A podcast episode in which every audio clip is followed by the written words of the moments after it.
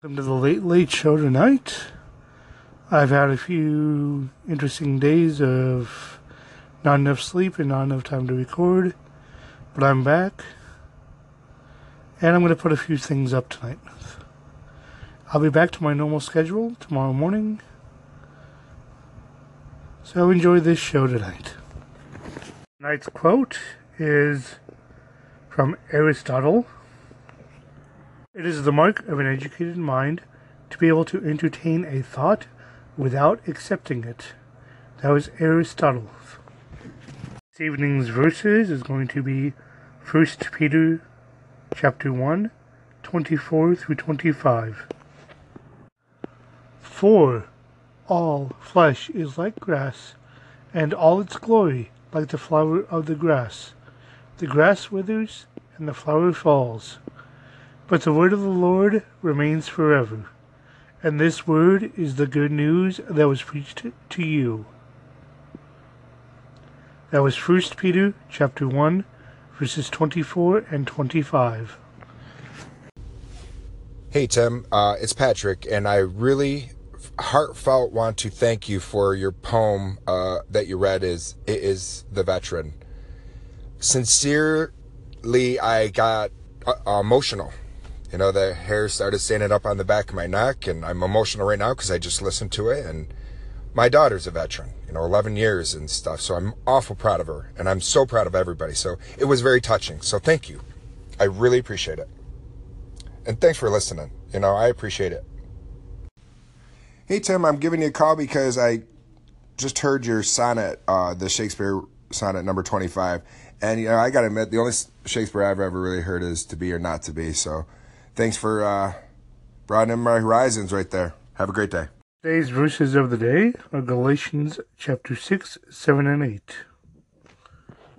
Do not be deceived. God is not mocked, for whatever one sows, that will he also reap.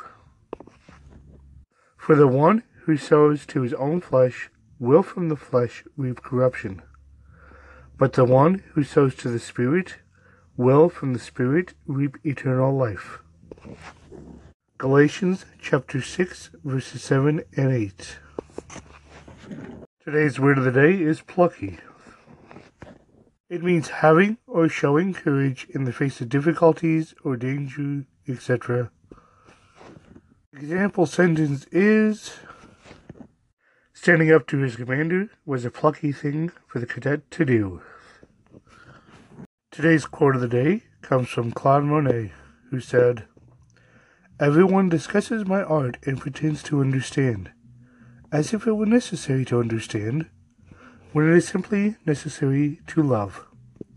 That was Claude Monet. Today's poem of the day is As I Was Going to St. Ives, author unknown. As I was going to St. Ives, I met a man with seven wives. Each wife had seven sacks. Each sack had seven cats. Each cat had seven kits. Kits, cats, sacks, and wives. How many were there going to St. Ives? As I was going to St. Ives by author unknown. On this date in history, in the year 1886, Friedrich Soennecken created the world's first hole punch. Google created a doodle today that if you go to their website, you will be able to see the celebration of it. And here's the description that they wrote. It's a familiar scene with a familiar tool.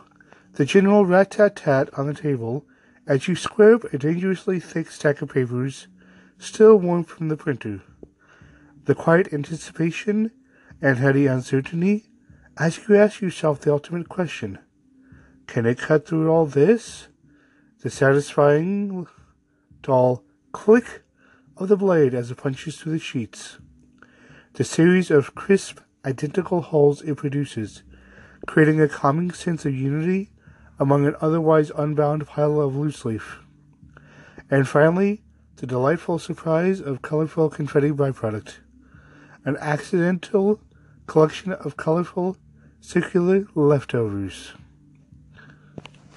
Today, we celebrate 131 years of the hole puncher, an understated but essential artifact of German engineering. As modern workplaces trek further into the digital frontier, this centuries old tool remains largely wonderfully the same.